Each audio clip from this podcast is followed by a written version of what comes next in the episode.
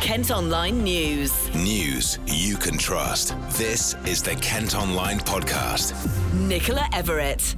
Hello, thanks for downloading today's podcast. It's Thursday, June the 24th, and firstly today we want to say a massive thank you to everyone who's donated to help the family of a teenager who was left brain damaged following a senseless attack in Canterbury.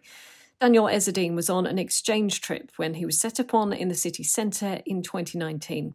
At the time, he was given just a very slim chance of surviving.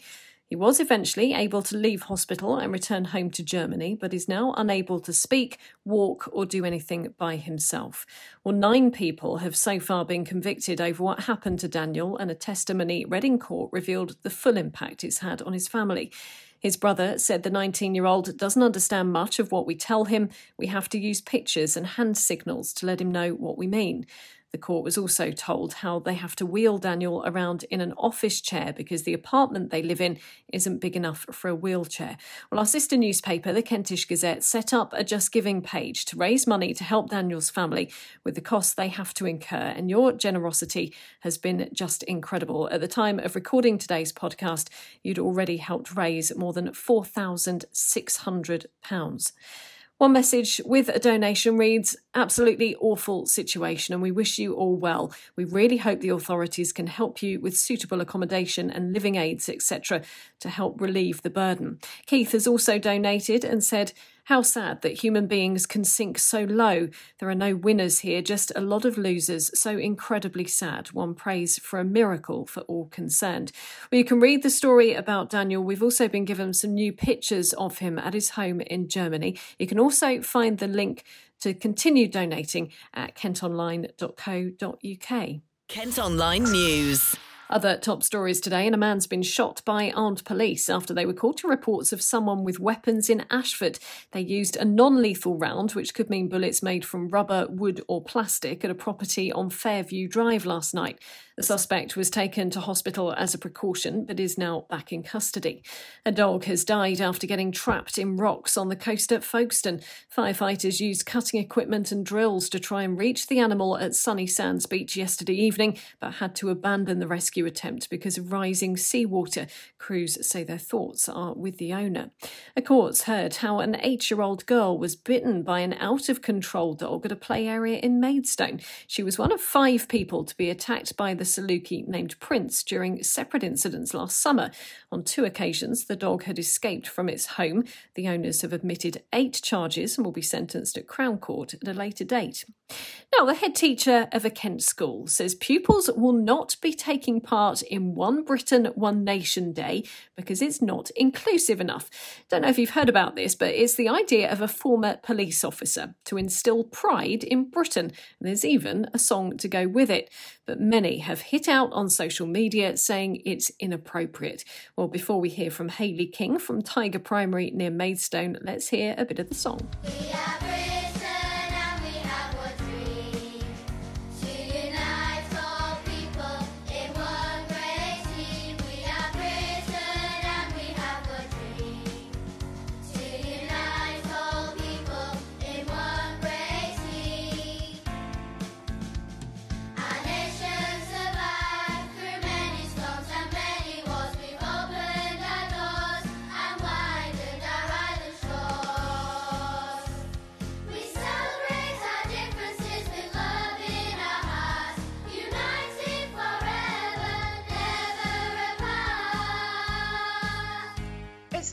We don't feel it's a worthwhile day, but at this current time we looked at what the day was to promote, and we looked at sort of the thinking behind it, and we genuinely felt that the children have missed so much time of learning through the pandemic. There's been such an emphasis on us trying to help them to catch up with their maths, their reading, their writing, that to take a day out or the additional time leading up to it to learn a song actually perhaps was not the best use of the time that we have in school. You know, one of the things we really want to be able to do with the children is some kind of a sports day, because they've missed out on those things as well. So we're actually having sports celebrations all next week, and we felt to take some additional time out wasn't going to help with that. But in addition to that, we as primary schools, we teach British values all of the time. And, you know, our emphasis on our whole curriculum is around tolerance, respect, you know, being kind, having pride in us as a nation and in what we do, but also about equality and about being inclusive. And I felt, you know, we don't need one day to mark that. That's something that we should do all of the time. And I've had a listen to the song that the government sort of encouraging children to sing on Friday. I'm keen to get your thoughts on it. I think it's lovely that it was written by children. However, I do think it perhaps needed a little bit of editing from someone else.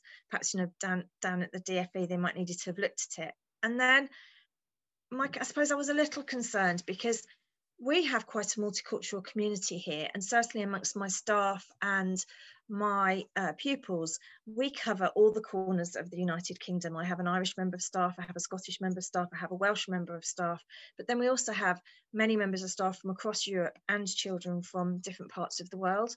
And I kind of felt it wasn't inclusive enough for all of them. I felt it was a little bit too English.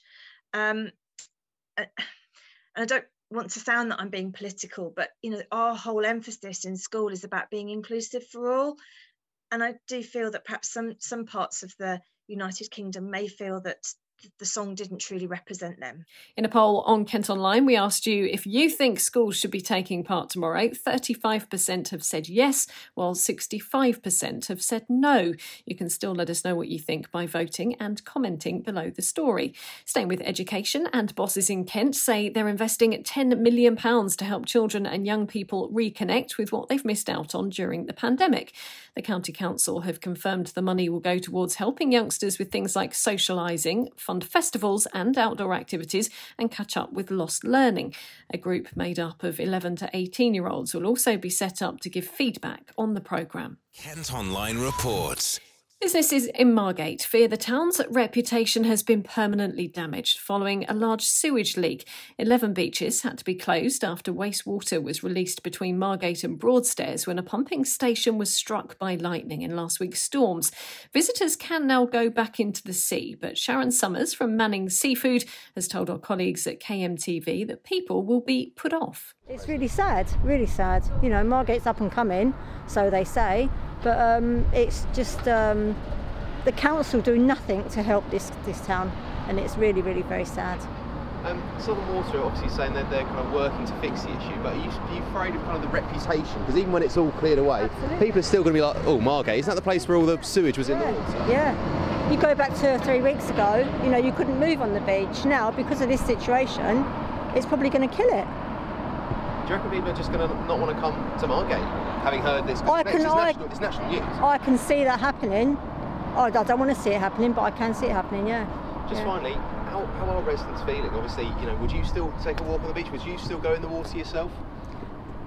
I'd be a bit wary of it. You wouldn't even? Absolutely, yeah. Kind of, and I live here. Point, isn't it? Yeah, unfortunately. Kind of the people who live here are kind of thinking, well, I don't even want to go in the water. That's right, yeah. And I do love a dip in the sea. Council bosses say Southern Water will provide compensation to firms directly affected. Daniel Goldman from Cafe G says a lot of support is needed. It'd be interesting to know what compensation there would be and what support they can help us long term for this not to happen again. Compensation would help. They'll pay some of my water rates, but also just making sure our beaches are safe. Internet speeds should be getting better in several parts of Kent thanks to ultra-fast broadband. Openreach is investing £34 million in 9 new exchanges in the county. Around 85,000 homes and businesses in Ashford, Medway, Thanet and Dover should notice a difference. It's claimed removing a grubby old phone box from a street on Sheppey could put lives at risk because mobile reception is so bad and there could be an emergency on the coast. BT has been consulting on taking away the payphone in Minster because it's one of the least used in the county. But the council says the area is prone to people getting into trouble in the water or stuck in mud, with many relying on passers-by to call for help. Strictly and YouTube star Harvey has been on our sister radio station KMFM talking about his new single, One Day, Two Nights. He's been chatting with Emma Jo on the hit list and told her it was about meeting someone after the first lockdown. We had that period where everything kind of opened, didn't it, again, like for a while. Yeah. I met this person. We went on a date for the first time, and I haven't been on a date in a long time, and she was really cool, and ended up just kind of staying with her for the next couple of days after I met her, and it was a bit of a whirlwind, really. It was really, really fun. we went out and we, you know, went out to like a nightclub and that kind of stuff. And this was when everything kind of reopened again, so it was all very exciting. And yeah, it was like, I was like a 1 day and 2 nights. So it was like, I met her on the night, next day spent the whole day with her, and I went out again the next night. So it was like a, yeah, it was 1 day, 2 nights basically. And it was such fun, loads of fun. And I met this person and got to know her really quickly. And it felt like a little bit of a mini movie. And obviously everything was a bit heightened because obviously we hadn't seen anyone in a long time and no one was allowed out.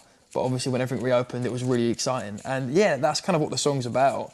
Just meeting someone and just not really wanting to go home really. And I didn't for a long time until the second lockdown happened. So I had to go away again. If you missed it last night, you can hear the full thing at kmfm.co.uk. Tonight is your last chance to see a supermoon in Kent this year. The strawberry moon will appear around 14% bigger and 30% brighter than normal. It's called that because it coincides with the harvesting season of the fruit in North America. Experts say you should be able to see it best this evening just after sunset. And one to look out for tomorrow, fingers crossed the weather stays good. The Red Arrows are going to be performing in Kent. The display team are opening the Battle of Britain Air Show at Headcorn near Maidstone. It's going on until Sunday when they'll also perform, but most tickets have sold out as numbers are reduced due to social distancing. Kent Online Sport. Cricket, and this is bound to please Kent fans. Darren Stevens has signed a new 1-year contract extension at the club. The 45-year-old, who's been there since 2005, has already impressed so far this season. Earlier this month, the all-rounder became the first player in the club's history to have scored more than 1,000 runs and taken 100 wickets in each format. Staying with cricket, and England have begun their T20 series with Sri Lanka with a comfortable 8-wicket victory. They reached the target of 130 runs with 17 balls to spare in Cardiff last night. Kent's Sam Billings is in the England squad but didn't play in yesterday's match. He could feature when the two sides meet at the same venue this evening. And in football, it's the day Gillingham fans have been waiting for. The fixtures for next season are out. The Gills will welcome Lincoln City to Priestfield on August the 7th when it's hoped fans will be allowed back in the stadium. They'll travel to Plymouth Argyle the following weekend. Festive fixtures will see Gillingham welcome Ipswich Town on Boxing Day before travelling to MK Dons to welcome in the new year. The season will end at home to Rotherham. We've got the full list for you at Kent Online. Well, that's all for today. Thanks ever so much for listening. Don't forget to follow us on Facebook, Twitter and Instagram. Plus, you can subscribe to the IM News app, which will give you access to all KM Group newspapers. Just head to subsaver.co.uk. News you can trust. This is the Kent Online podcast.